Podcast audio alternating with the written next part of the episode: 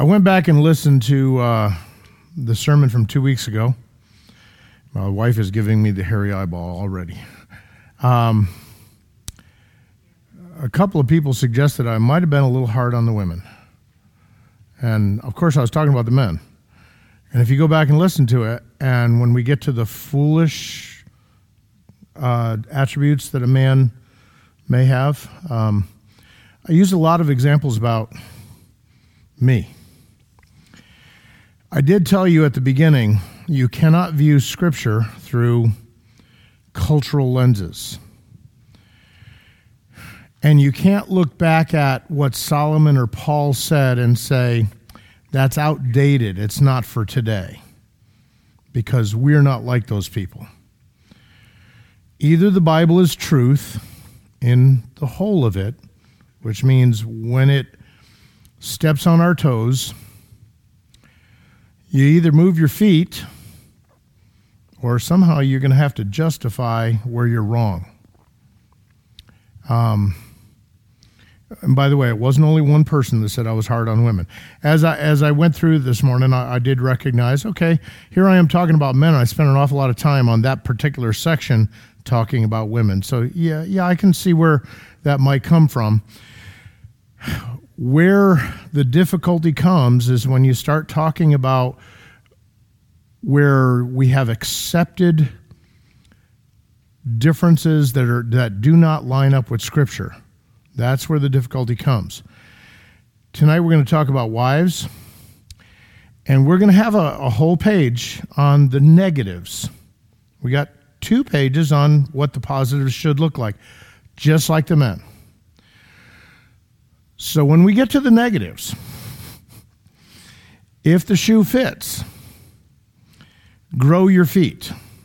Okay? Uh, that's the best I can tell you because it is not intentional. I do not have something against women. I kind of like women. You know, my wife is a woman. Um, so, uh, can women be difficult for men? Yeah. Can men be difficult for women? Oh, yeah. So, let's pray and we'll get started.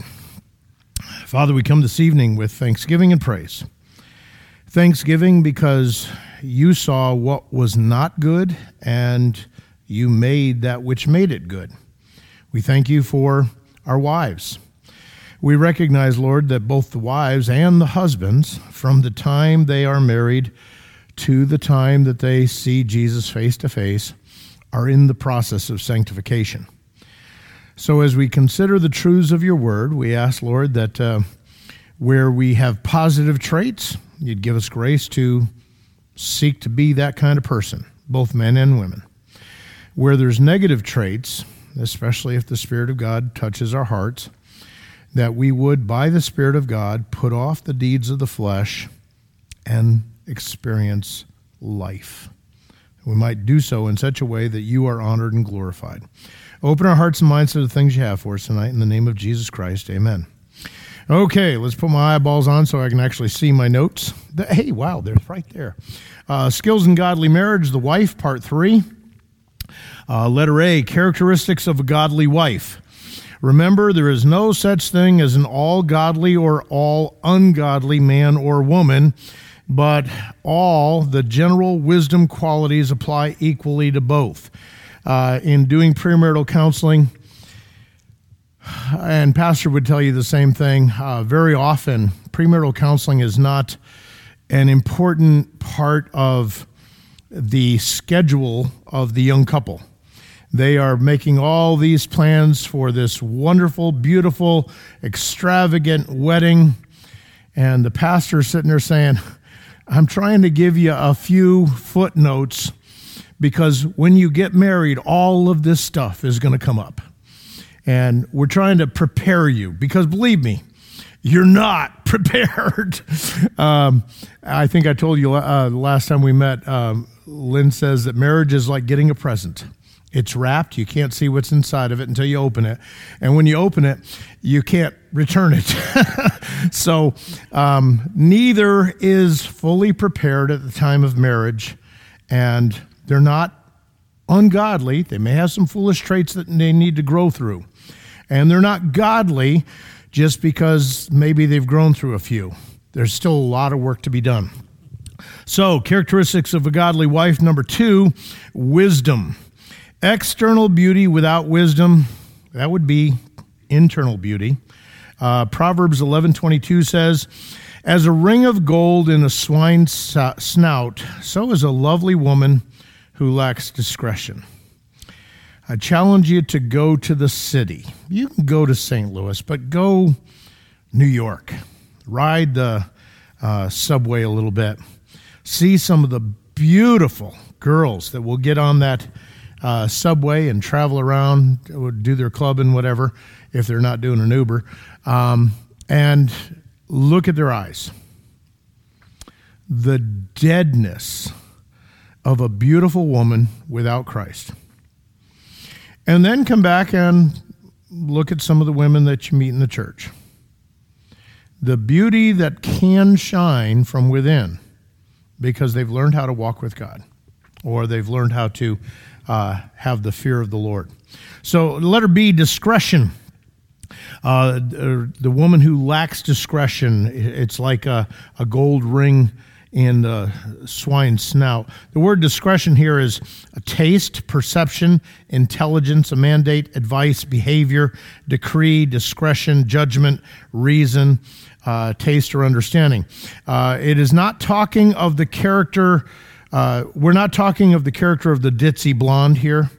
Uh, the woman who has discretion is, uh, it speaks to one who has turned away from, chooses not to develop, judgment, or taste. So the woman that lacks discretion is the one who has turned away from or has chosen not to develop discernment, judgment, or taste. Hebrews 5:14 says, "But solid food belongs to those who are of full age, that is, those who by reason of use have their senses exercised to discern both good and evil." Uh, under normal circumstances, I would say that women in the church have a much better, uh, put it this way, nose for the good and the bad. They, they seem to be more sensitive to those things than most men. Uh, we got that hard shell on, and uh, we'll watch a movie even though there's stuff in it that maybe we shouldn't look at, but oh, well, I can handle it. And women have a tendency to see that kind of stuff and feel dirty afterwards. That's discretion, that's judgment. Okay? So, out of the two, who am I picking on right now? The men. Okay? Uh, we really do lack a lot of sense when it comes to this kind of stuff, when it comes to relationships. It is not good for a man to be alone. So I'm going to make him someone that is compatible, a helper that is compatible with him, fills in the gaps. One of the reasons why men need to learn to dwell with their wife according to understanding, need to listen, things like that. Because wisdom, uh, women who have wisdom seem to have a good sense for this. Letter C, looks fade, wisdom remains.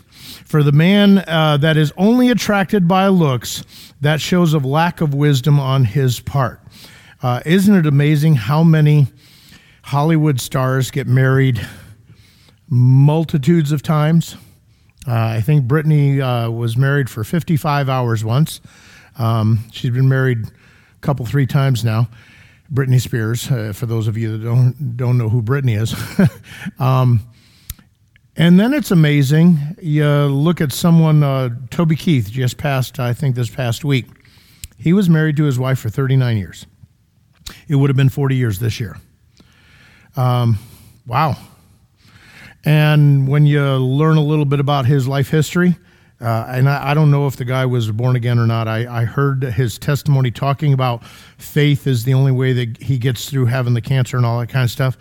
Unfortunately, so often that just means faith in faith. It doesn't mean faith in Christ. So I don't I don't know where he stands, but uh, the fact that in his life story there's no mention of, you know, he's sleeping around over here, sleeping around over there, and she forgave him. No, no. They were high school sweethearts that got married, and uh, And apparently she had been married beforehand, but they, they were together for 40 years. Uh, there are a few out there like that. Uh, if you're only marrying for looks, well, after a while, looks fade. Look at any one of us except for the two young ones here. okay, I was only kidding. Um, and then uh, letter D, building her house. Proverbs 14:1, the wise woman builds her house, but the foolish pulls it down with her own hands. The word house here is basically dealing with her family relationships. First, her husband, second, her children. Uh, I don't know how many of you have seen a video that uh, Ben Shapiro uh, put out on social media. It's Mark Driscoll talking about, uh, you know, a, a, a, boy needs his mother initially uh, for the first five, how many ever years. And then dad becomes the one that's really important in that kid's life. And of course, Ben being Jewish, he's not born again. Uh, he's that's right, you know, and, and he goes on his uh, spiel. But the reality is, is the husband uh, relationship with the wife is a permanent relationship as long as we're alive. The relationship with the kids is temporary. Now we recognize that when they're small, they need mom's attention. And mom's going to do a whole lot better on a lot of that attention than dad is in most cases. Sometimes the guy's a little bit better than the female, and that's fine. Uh, but the reality is, is her most important relationship after Christ, her husband, not her kids. Okay, they may need a little bit of attention during a certain stage of life, but uh, so does her husband. And uh, of course, second, the children. Proverbs 31, 10 through 31. The question Does her husband, oh, I mean, the statement, she does her husband good. He can safely trust her. Children are well clothed and well cared for. So that's building the house. Number three, so often caring for the home is understood as her job, but without wisdom, she may be, uh, she may be working on the externals without the internals. Uh, Proverbs 24, 3 and 4. Uh, through wisdom, a house is built, and by understanding, it is established. By knowledge, the rooms are filled with, uh, filled with all precious and pleasant riches. And then 1914, shame on me, I didn't put that one on here, so you can look that one up at your leisure. Letter E, able to reproduce, work hard, cook well, she's pretty. That's great. But God values wisdom above all of that. Proverbs 31, uh, 36. Boy, I missed that one too. Shame on me. Let's go ahead and take a look at it. Proverbs 31, 36. 26, thank you. Uh, get down there. I thought I was a little shy on the verses because I only got two pages of them. I normally have three or four. All right, 26 says, She opens her mouth with wisdom, and loving instruction is on her tongue. Okay, that brings us to number three. Number two is wisdom. Number three is intimate enjoyment of her husband. Letter A, God speaks of sexuality as a divinely mandated mutual obligation. We talked about this a little bit last week from 1 Corinthians 7 3 to 5. Uh, the wife should not uh, deprive her husband, the husband should not deprive her, the wife. Um, if they are going to abstain for a period of time, it's a set period of time. They're fasting, they're praying, they come back together. Why? Because of the lack of self control Satan can cause you to stumble. So uh, it is important that she. Um, intimate enjoyment of her husband. Number one, the wife has authority over the husband's body. So uh, that means next time the husband gets a little frisky, you sit there and say, I'm, I'm in control of that body, cut it out. No, it doesn't mean that. It means that if she's desiring, then he has to follow through as well as if he's desiring, she has to follow through. So both Paul and Solomon warn of the exposing the mate to adultery, as we talked about last week. Letter B the marriage bed is to be held in honor, a place of mutual giving and receiving. Okay? Uh, and when we say it's to be held in honor, that ought to be something that's special. I- I- yes, it's marriage first, then uh, sexual activity, but uh, that's a special thing, and it shouldn't be used as a tool, as manipulation, as revenge, or anything like that. Uh, it is to be uh, dealt with. Number four, uh, qualities, uh, characteristics of a godly wife: graciousness. Uh, Proverbs eleven sixteen. A gracious woman retains honor, but ruthless men retain riches. Uh, the word grace is, here is uh. You got to be able to spit to speak Hebrew. Uh, graciousness, kindness, beauty, pleasant, precious, well favored. A this is a contrasting proverb. So line A uh, praises a positive quality. Line B contrasts the character against bold aggression. So graciousness is the opposite of ruthless violence. Now, I don't know too many women that are ruthlessly violent, but uh, it is one of those things where it does happen from time to time. Hey, John? Uh, when you get into those domestic disputes, everybody thinks uh, the man is always beating on the woman. That is probably the majority of the case, but it's not always the case. So, graciousness. Proverbs 31 paints the picture of a powerful woman of great inner strength. She is not angry about being a woman, nor is she trying to be a man. The secret of her character is the fear of the Lord, Proverbs 31:30. By the fear of the Lord, she knows who she is. By the fear of the Lord, she is content with her role that God gives her. Now, again, um, in in today's culture, women need to be CEOs or something of the sort. They they can't just be the lowly housewife. And, and I'm telling you, if she chooses to be content in the role that she gets and proves herself faithful, she will be allowed, both by God and probably by her husband also, to expand that role to include more. So, for the woman that seems to be a little bit more driven, okay, be content with who God has made you prove yourself and see how God rewards that. You don't have to uh, compete, if you will, with your husband about who's going to be the boss of the house.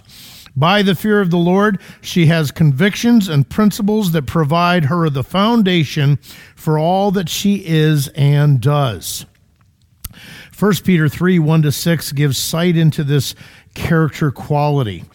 Proverbs 3 1 to 6. Now, uh, this is where I am going to pick on the men a little bit, okay? Uh, notice verse 1 Wives, likewise, be submissive to your own husbands, okay? Has Peter said anything that is uh, strange at this point? Only if you go with the cultural view, okay? Uh, Paul has already said this. Now, mind you, Paul has said it in the context of a woman being filled with the Spirit. She is speaking to herself in psalms and hymns and spiritual songs, singing and making melody in, your, in her heart to the Lord. So there's personal joy. She's giving thanks always for all things, and uh, she's submitting herself one to another in the fear of Christ. And now, this is what submission is going to look like. Wives, submit yourself to your own husbands in the Lord, for this is right. As unto the Lord, I believe uh, Colossians says. So, uh, uh, uh, Peter is not saying anything strange at this point. He goes on to say that even if some do not obey the word, okay, some commentaries will tell you, okay, she's married to an unbeliever. I'd like you all to stop right there. How often do we as Christians walk in unbelief? It's not a matter of believing that Jesus died on the cross for our sins and rose again. We are independent, self sufficient, we're not listening to God's word, and we do what we want. Now, are men more apt to do that, or are women more apt to do that? They're both guilty of it at times, but which one is probably leans a little bit more in that direction? Yeah, men. So when we're talking about a man that does not obey the word, Let's summarize how a Christian's supposed to live. Love God with all your heart, soul, strength, and mind, and your neighbor as yourself. Who's your neighbor? Might your wife fit into that category? Okay? So if you're loving your wife like Christ loved the church, you're going to be doing all that you can for her. Right? If he's not obeying the word, chances are he's loving himself. Hey, be quiet. I'm watching the Super Bowl. Hey, go get me another beer. I mean, um, uh, I, I, saw saw a, a, post just a little bit before we came, and uh, it says, "What's the difference between Iron Man and Iron Woman?" Iron Man's a superhero, and Iron Woman is a command. Oh, you know, Iron Man, he's a superhero, and Iron Woman is a command. Iron Woman. Get all. uh, whole point being is, if he's that kind of guy, he's not loving her like Christ loved the church, and therefore he's not obeying the word. Okay? So he doesn't have to be an unbeliever to do that. So the woman is living with a guy who's not obedient to the word. That guy might be won by the conduct of their wives. Now, it's not saying that you can't talk to him about his behavior, but once you've brought it to light, there's probably no reason to go a whole lot further. Uh, why?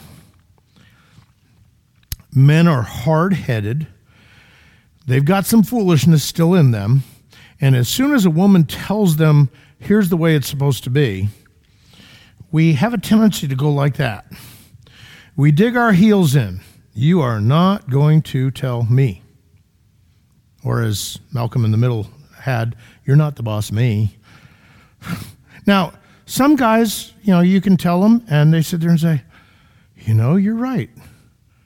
I shouldn't have done that. Please forgive me. And they'll go along with, hallelujah.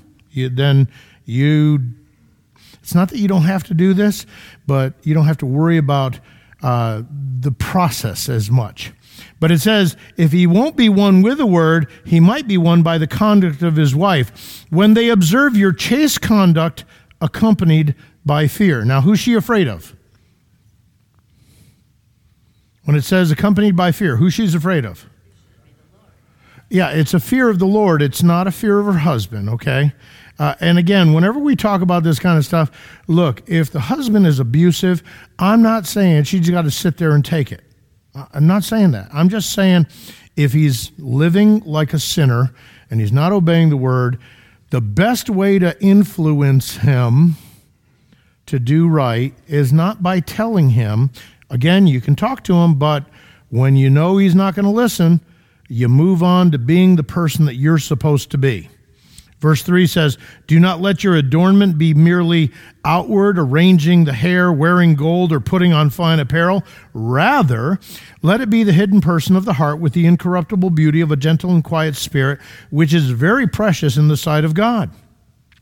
For in this manner, in former times, the holy women who trusted in God also adorned themselves, being submissive to their own husbands, as Sarah obeyed Abraham, calling him Lord whose daughters you are if you do good and are not afraid with any terror.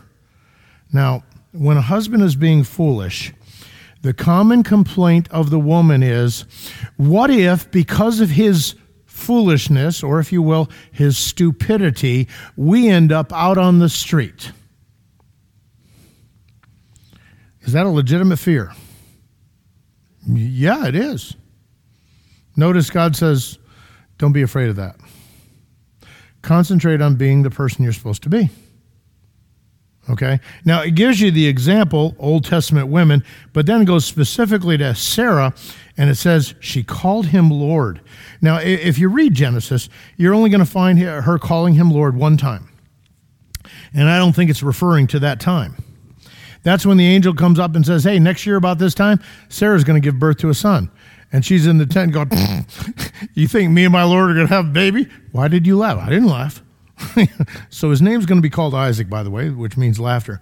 But uh, that's the only time she calls him Lord. But look at her example. They go down to Egypt. There's a famine in the land. They go down to Egypt, and Abraham says, Honey, you are so beautiful at 65, 70 years of age that they might want to kill me to get at you. So let's just agree to tell them that you're my sister. I mean, it's, it's half true. You're my half sister. And she says, Okay. They get down there.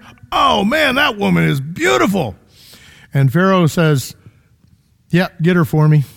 She ends up in uh, Pharaoh's harem. Now, we, we have a hard time grasping that in this day and age. But Pharaoh at any time could have said, Yeah, bring that one to me. What's she going to do? Now, God intervenes. Okay. Fool me once. Shame on me. Fool me twice. Shame on you. A little while later, after all that gets taken care of, uh, they end up over in the land of the Philistines. And Abimelech looks at Sarah and says, We got to get me some of that. So he uh, gets her into his harem. And again, they agreed, You're my sister. Now, I don't know about you, but I don't know a woman today who would be put in one harem and the next time we come along, she'd be sitting there saying, Oh, no, you don't. Don't you even start with that. And you get that little snap in there, you know, and all that kind of stuff. She would be ripping him up one side and down the other because he didn't protect her.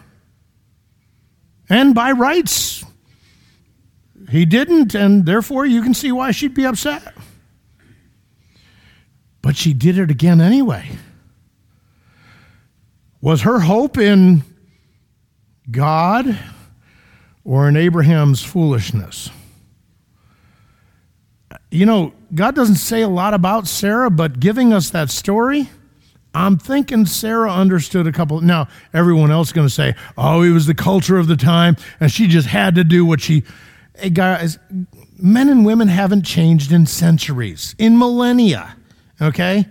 Uh, men have been telling women to be quiet, and the women have been, and Nothing changes. There's nothing new under the sun. So I don't believe that Sarah just had to accept the fact and, oh, well, you know, I might get raped tonight and it's not my fault. No, I think she was trusting in God. She was willing to submit herself to her husband, who was a real dip at times. Okay? Uh, that's the example given. Not being afraid, trusting in God. Okay? So when we look at that, notice uh, first the cultural problem. Uh, take the path of functional subordination. Uh, that's basically what verse 1 says. And uh, a lot of people, mm, I don't know about that. And then number two, how can the wife win God's way? Not by verbal abuse, compelling reason, or wearing him down not by following God's plan of submission, uh, excuse me, but by following God's plan of submission to her husband and to God. What matters least about the women? Verse 3 all of the external beauty. It's not that we as men don't like the external beauty and all the things that you do to make yourself beautiful, but that matters the least as far as God is concerned. What matters most about women? Verse 4 uh, let it be the hidden person of the heart with incorruptible beauty of a gentle and quiet spirit, which is very precious in the sight of God. Quiet spirit basically can be defined as trusting, patient, and self control. The opposite of a quiet spirit is nagging, loud, obnoxious, witchy. Precious in the sight of God, that means valuable, very expensive, costly. So verses 5 and 6 give us the example of what it looks like.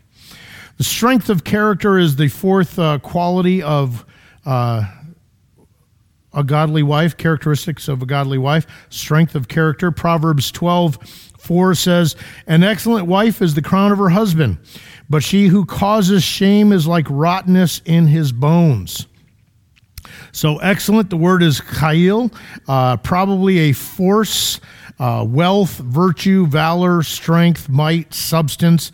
It is used by Boaz of Ruth. In Ruth 3:11 it says, "And now my daughter, do not fear. I will do for you all that you request, for all the people of my town know that you are a virtuous or an excellent woman." Okay? Um, uh, there we go. Uh, modern caricatures of a submissive woman as a servile non person forgets the most submissive person in human history. John 5:30 I can do nothing of myself Jesus says as I hear I judge and my judgment is righteous because I do not seek my own will but the will of the Father who sent me. 1 Corinthians 11:3 But I want you to know uh, that the head of every man is Christ. The head of a woman is man and the head of Christ is God. 1 Corinthians 15:28 Now when all things are made subject to him then the Son himself will not be uh, will also be subject to him uh, who put all things under him that God may be all in, and in all. So uh, the most submissive person in history is Jesus Christ. So to be submissive is to be like him. Uh, Proverbs 31:10 indicates that she is rare, and the one who finds one should raise his voice in praise to God. Uh, Proverbs 31:10 Who can find a virtuous wife? For her worth is far above rubies. And again, uh, we see earlier in Proverbs that uh, the, the value of wisdom is far above rubies. So, a virtuous woman is going to be a wise woman. She's going to have strength of character. Number six, devotion to her husband. Now, under normal circumstances, I think that women uh, being more relationally oriented are usually uh, devoted to their husbands, to their family. Um, you'll find the occasional social butterfly, I recognize, but that doesn't mean she's not devoted to her husband. Uh, men, on the other hand, can be a little flighty about that depending on circumstances. But uh, devotion to her husband, Proverbs 31 11 and 12. Uh, the heart of her husband safely trusts her, so he will uh, have no lack of gain. She does him good and not evil all the days of her life. And Proverbs 31 uh, 23. Her husband is known in the gates when he sits among the elders of the land. So, strength of character, uh, excuse me, uh, devotion to her husband. Verse 12 explains verse 11 in uh, Proverbs 31 11 and 12. It gives the reason why he trusts her. She won that trust. There is no biblical command for a husband to trust a wife. Imagine that. There is a biblical command to love her, but there's no biblical command for a husband to trust a wife. Now, if the relationship is developed properly, will he trust her? Sure. Just like she'll learn to trust him also. Uh, but uh, a lot of people just think trust is an automatic thing. And because of position, we do agree to uh, give uh, a certain amount of trust and submission to a person until, of course, they uh, prove themselves untrustworthy. Uh, so if she snipes, picks, shames him, Proverbs 12 4, distrust will be the result. Again, Proverbs 12 4, an excellent wife is the crown to her husband, but she who causes shame is like rottenness in his bones. Uh, verse 23, it shows the heart of the excellent woman. Uh, Proverbs uh, 31 23 says, The husband is known in the gates when he sits among the elders of the land. So uh, it shows the heart of the excellent woman, partly because of her intelligence, godly devotion. Her husband is freed to attain prominence and influence. Woman was created to be man's helper in fulfilling God's vision uh, given to him. Now, what do I mean by that? Well, I think one of the problems that we see in our culture today, and this is in the church, men do not, they have not walked with God to the point where they know what God wants them to do. So, what vision do men have as far as what they're supposed to do? Well, we have the I want to get rich. And we have the I need a job where I can pay my bills. If that's the highest vision you have, then this guy's going to look like he's ambitious when he might just be selfish. And this guy might look like he doesn't have a lot of ambition, when he just doesn't know what God wants. Um, this guy might work at a, a low paying job for ever and, and not advance because I'm just trying to take care of my family. Is that all there is to life for a man? When we go back to the book of Genesis, God gave Adam a job. And then he knew it wasn't good for Adam to be doing that job all by himself. So he makes him uh, name all the animals, finding that there wasn't someone for him. Then he fills the need, a woman that is uh, a helper that is compatible with him. She is to help him with the job that God has given him to do. Well, what job has God given all of us to do that are believers? We're to let our light so shine before men that they may see your good works and glorify your Father in heaven. His calling on us is to live like Christ in whatever circumstance we find ourselves in. Now, does that mean that a man can work at, uh, I worked at a convenience store for a little while called Cumberland Farms, kind of like a 7 Eleven uh, or maybe a Huck's nowadays. Uh, but um, can he work there for a little while? Sure. Uh, should that be his plan for life? Uh, probably not because minimum wage uh, doesn't go very far. Uh, what should he aspire to? It doesn't matter what he aspires to as long as he remembers that while he's doing whatever he aspires to do, he's living unto God. Now, when you live unto God, can I tell you, by the time you get home from a day or two, um, you, you feel a little beat down. Guess where the helper comes in? And not only that, she's doing the same thing, whether it's at home or at a job. And she's going to need that mutual uh, edification, if you will. Okay? But we have a job to do. Now, uh, in some cases, I really struggle with this one. In some cases, God puts you in a position like this one. Believe me when I tell you, it was never my desire to be a pastor. I wanted to go float in a canoe up the river and witness to trees until I learned a language that I could tell the Indians or something like that. I wanted to be a missionary. Well, we finally did get to the mission field. Took a lot longer than most missionaries. And God allowed us to do that. And uh, then he allowed us to come home and put us back where we were. um, but not everybody gets that kind of a calling. Uh, John, you've been a police officer, and before that, you. Well, Dave was a mechanic in the Air Force and then afterwards in various places. Did God call Dave to be a mechanic? Well, if you've ever seen him work on a car, I think so. Uh, but uh, whole point being is it doesn't matter what it is as long as you're. This is what God wants all of us to do, and a married couple are going to help each other in that process. Uh, so she is there to uh, be that helper. Number seven, the fear of Yahweh or the fear of the Lord, Proverbs 31 30. Uh, charm is deceitful and beauty is passing, but a woman who fears the Lord, she shall be praised. Uh, the organization factor in a woman's universe is the fear of the Lord. The fear of the Lord enables her to see uh, that real greatness will come to her not through self centered aggressiveness or external beauty, but through godly devotion. And that goes for any one of us.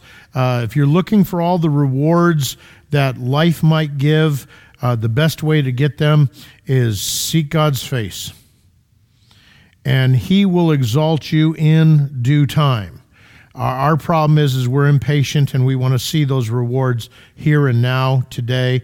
And you know, God has said, "Look, uh, you can get get that reward, but that's it. You got it already." so uh, in time.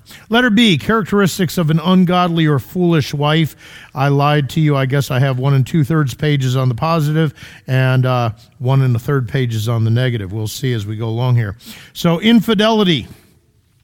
The strange or forbidden woman of Proverbs chapter 2, uh, verses 16 through 19.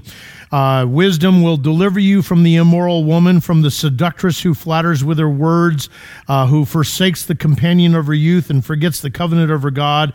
For her house leads down to death and her paths to the dead. None who go to her nor uh, return, nor do they gain, regain the paths of life. So, infidelity, the stranger, forbidden woman, she hits on what is man's weak point flattery. Uh, men love being told how wonderful we are. And so the immoral woman or the uh, seductress, she is going to hit on that particular point. One of the reasons why so often women, do, women don't like it when a man sits there and accepts a compliment from another woman.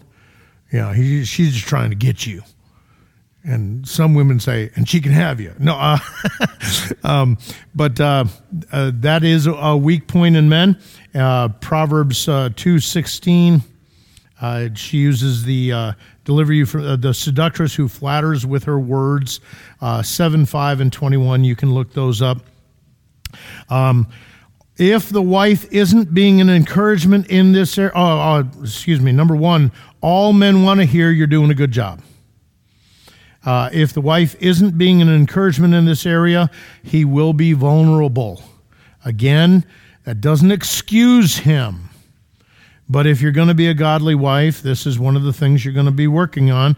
Uh, if you go to Ephesians 5, not only is she going to submit to her own husband, but it says, uh, verse 34, 35, I believe it is, that she's to respect her husband. And I recognize men probably ought to be respectable, but it's still the position that God gave him. If no other reason, ought to at least be respecting that. But men do love hearing, hey, you do a good job. Um, letter C, uh, there is more found in Proverbs 5, 3 to 14, 6, 24 to 32, 7, 10 to 27, 9, 13 to 18, uh, all talking about this strange or immoral woman. Uh, she preys on the weakness for sweet talk. You can look at all those verses. Uh, she may have a superficial form of religion. Uh, in uh, 714, no, I don't have that one. Um, inside, spiritually, she is destitute, though. So she, she says in uh, chapter 7, verse 14, that she has paid her vows dealing with the concept of religion there. And therefore, it's okay for her now to take this young man uh, to her home, even though she's breaking her covenant with her husband. Uh, so she's spiritually destitute. And it destroys both the man and herself, this unfaithfulness. Uh, insincerity is another one. She knows that the way to a man's heart is not through his stomach, but through his fat head. So she uses smooth and flattering words. We saw that in Proverbs 2:16. And she knows the ability of the bait. Uh, Proverbs 5 3, it says, For the lips of an immoral woman drip honey, and her mouth is smoother than oil. So uh, you can take that two ways the external concept of maybe a little bit of uh, lip gloss on her lips, but more than likely it's dealing with the way she's talking and uh, buttering him up and preparing him for the, the sacrifice at hand. Letter C neither her nor her victim find what they need. The man that uh, goes into an immoral woman, he, he's not getting what he's looking for. The woman who looks to another man beyond her husband, is not getting what they're looking for. Remember, if you will, idolatry is trying to find what only God can give you in something that is not God. I recognize that idolatry is any form of making a God out of what God really is.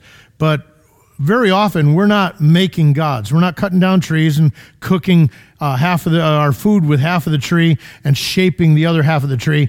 We're trying to find that which only God can give us through another means, through a job, through money, status, or a beautiful woman on my arm. Uh, yesterday I had to help Lynn get through the sidewalk because there's ice all over the place. I had a beautiful woman on my arm. Status. okay. Um, but re- reality is, is she's not going to get what she's looking for. He's not going to get what he's looking for. Uh, number three, disloyalty. It describes as forsaking her companion and forgetting her covenant back there in Proverbs 2:17. Adultery is the lowest form of treachery. Here, two acts of betrayal. Uh, number one, having pledged singular devotion to one, she seeks another. In Proverbs 7 18 to 20, the husband's trust becomes the occasion for her treachery. In uh, Proverbs 7 18 20 says, Come, let us take our fill of love until morning. Let us delight ourselves with love, for my husband is not at home.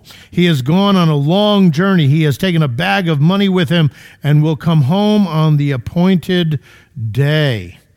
Uh, clues My husband is not at home. Uh, she knows when he's coming back. Okay? She deliberately, this is the second crime or, of treachery, uh, she deliberately forgets the covenant with God. Again, let's remember marriage is not a piece of paper, it's not a contract. It is a covenant between the husband, the wife, and God. When you take God out of the picture and it's just the husband and wife, it's not going to work the way it's supposed to work. Now, I, I understand unbelievers can be married and have a relatively quote unquote happy marriage for years. Plenty of them have done it. But when God is in the picture, now we're fulfilling purpose, both in one another's life as well as as a light shining in the world, uh, demonstrating what the church is all about, or Christ's love for the church is all about. So, uh, letter C, she also betrays the young man. She is simply using him. Look, if you know your husband's coming back on Wednesday and it's Monday and you've got a couple of days and you're taking advantage of this young person, um, what does he get out of it? We can sit there and say, well, a couple of days of pleasure. No, no, no. He, he doesn't know that her house, her steps lead to death. And anyone who follows that path doesn't come back to the way of life. So she's ab- abusing him also. And that brings us to destructiveness. Proverbs 14:1, wise woman builds her house, a foolish woman tears it down. Uh, foolish, literally thick-headed, dense. And it can apply to male or female. Uh, I've used the word stupid a couple of times. I know that's one of those words that Christians shouldn't use. It is what foolish means. Okay? So now it does warn us about calling people fools, right? But if they're acting like a fool, you ought to be able to talk about their foolishness, okay? And therefore their stupidity, their thick headedness, their denseness. Uh, letter B, God made woman with an understanding of a healthy home and relationship. Again, it is part of a woman's makeup that she understands a little bit more about what makes a good home than a man does. A man's going to go out and hunt, be a warrior, uh, make a living. Okay? Uh, when it comes to relationships, most of the time, women are much better in understanding how that whole thing works than guys. Not that guys can't learn. That's where our conflict comes in marriage. Very often, guys sit there, yeah, that's good for you. You, you, you do that. I, I, no, no, no. That's where she completes and he needs to learn to listen. So, um, uh, letter C people do what they do thinking that it'll make them happy. Uh, it, it is amazing uh, very often. We, we have to kind of remind people that people always have time for the things they want to do. Now, understand that means if I say, hey, what about doing this? And you sit there and say, Well, I don't have time for that. You've just told me you really didn't want to do it. Now, you may have something lined up at the same time as we're talking about. I understand. I'm not saying that you're a bad person at that point, but we make time for the things that we want to do. Uh, that doesn't mean we quit work half hour early because I want to go do something, but we do find a way of doing the things that we want to do because we think they're going to make us happy. That's the point here. Uh, letter D, the woman, a woman's inner enemy. Genesis 3, 3.16, the desire to control her husband. Uh, it says, uh, Your desire shall be for your husband, but he shall rule over you. Uh, he says exactly the same thing to Cain, uh, Cain, in chapter 4. Sin's desire is for you, but you shall rule over it. So the concept of desire there is she wants to be the boss. Okay? And uh, that's her uh, inner enemy. Letter E, she destroys the home by the measures that she takes to save it. She needs a happy home. She des- uh, desires a career. Uh, she needs uh, for a husband that will lead. That's the created design. She needs to be faithful, uh, but may think someone else can meet her needs better. Uh, she should use her tongue to encourage her husband, but may lose her, t- lose her tongue to cruelly push him away. So that would be, again, the concept of destroying the home. Uh, letter F, she can destroy her children by neglecting their care in favor of a career. Proverbs 29 15. The rod and rebuke give wisdom, but a child left to himself brings uh, shame to his mother. Uh, Lynn is going through a book right now, or no, you listen to a um, podcast. And the woman said, Nowhere else in the world do women put their babies down. They always got them tied up in a wrap or something like that. And whatever they're doing, the baby is with them. Here, we want to get rid of them as quick as possible. You know, uh, go put them in the crib, go put them in the playpen. Uh, you know, leave me alone for a little while. It's kind of like, okay. Uh, the problem with the thinking is as they grow, we want to shove them off on this or on that and go do our thing. And ultimately, a child left to himself will be ashamed to his mother. That's the whole point there. Uh, number five, nagging, argumentative, implacable contentiousness. Wow. Letter A, two ways to make a man's life grim and joyless a stupid son and an argumentative wife. Proverbs tells us that. The word contentions here number one, strife, quarrels. It's in the present active, which means continual. Uh, literally, it's pushing or driving. It's used only here and Proverbs 27 15. Um, let me see here. Where, where, am I looking? A foolish son is the ruin of his father, and a contention, the contentions of a wife are a continual dripping. That's the verse at hand. It's Proverbs 19:13. Didn't mark that down in the notes if you want to. So it's used here and in 27:15. A continual dripping on a very rainy day and a contentious woman are alike. These are two ways to make a man's life grim and joyless. Uh, number two, Solomon uses it to describe a foolish wife's relentless, repulsive argumentativeness. She disagrees with or finds fault with everything. Now, as I said last week, and I'll say it again here, as I look at the contentious woman in Proverbs, uh, it starts in about uh, chapter 24, I think it is, and then over the next uh, six chapters, mentions it several times.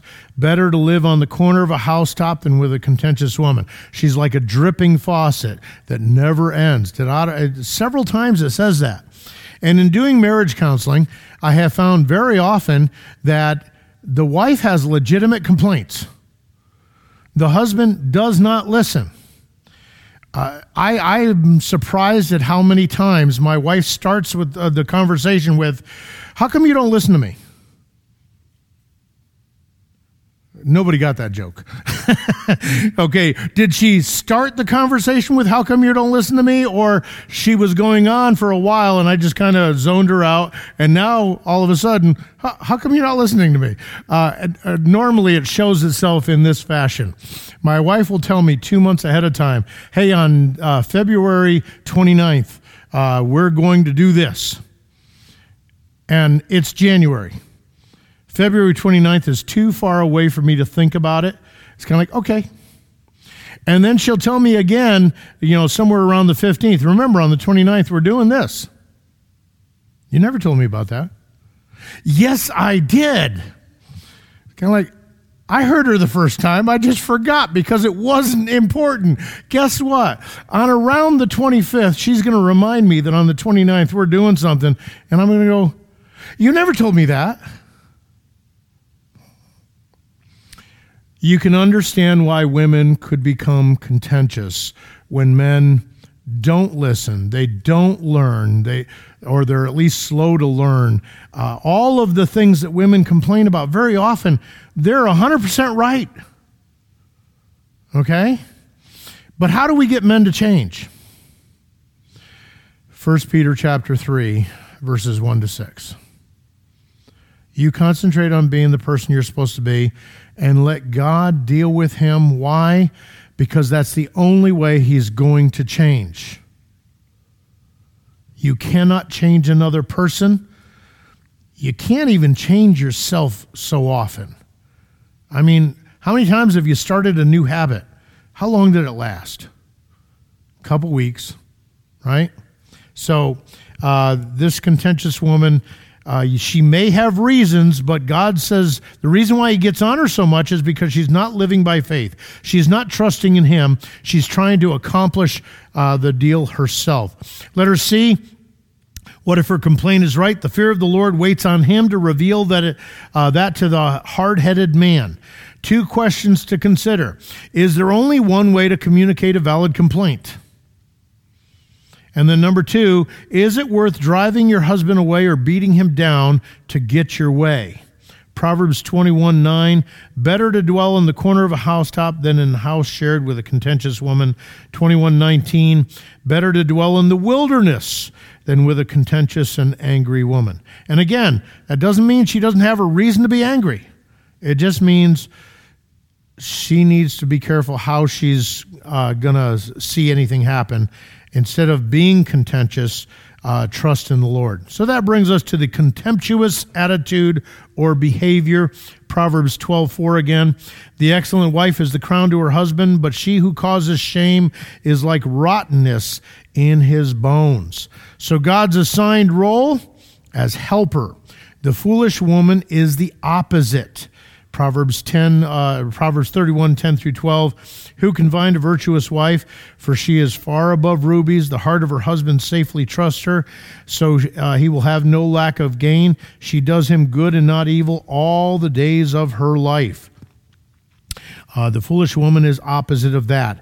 Rottenness is the Hebrew word rakab, uh, decay, rottenness. Literally, the idea is worm eating. And if you think about you've thrown something in the garbage and you come out there on a hot day in the middle of the summer, uh, all of a sudden you see some flies and you get up there and there's maggots crawling all over that. That's the idea of rottenness, okay? Worm eating. She causes ruin, inwardly undermining and slowly destroying uh, the man. Letter C, she shames her husband regardless of company. And, and again, men can do the same kind of thing to women. Shame her husband in front of people. Uh, that's part of the foolishness of a man, also. She thinks that this will work to get what she wants or to get him to change. Number two, she demoralizes her husband so that he will be less likely to accomplish whatever he was or could have been. You know, when you get beat down enough, well, Elisabeth Elliot put it this way The woman who is trying to get the man to conform to what she thinks he ought to be, when she succeeds, she will not appreciate what she gets. She will not respect him. So, part of the battle is letting God transform him into his image. Yeah, but he takes so long. Yeah, I know. I know. I understand. Okay. Um, God's designed role she's supposed to be a helper, an assistant, a partner. She undermines his strength, which she was supposed to supplement. And the foolish man that does this is better off alone. Uh, and again, that, that says that the man probably deserves some of what he's getting, but he, he'd be better off alone. So, um, do I like women? Married one, going on 39 years. I have learned over those that period of time to listen a little bit better, uh, become more godly because of the influence that she's had in my life. Uh, I have a great respect for the role of the woman in a husband's life. But I had to learn that. I was not that guy when I got married. I got married thinking, man, did she look out or what? you know? um, was that? And she still looks hot. Yes, she does. uh, but uh, uh, the reality is, is we went through a lot of difficulties to both be conformed to the image of Christ. Where the kind of relationship we have now is one that I desire for any man and woman that's married in the church, anybody, but especially in the church, because there are many times when we go to bed laughing at each other usually at each other's expense, but it's still fun. and uh, is everything perfect? No, she hasn't gotten there yet. Okay. Uh, but we've gotten past a lot of the foolishness that we both came into marriage uh, with. And, um, and we've learned to work together on a lot of these things. So I, I recommend that if uh, you're dealing with conflict in your marriage, first of all, start right here. Not, not there, here.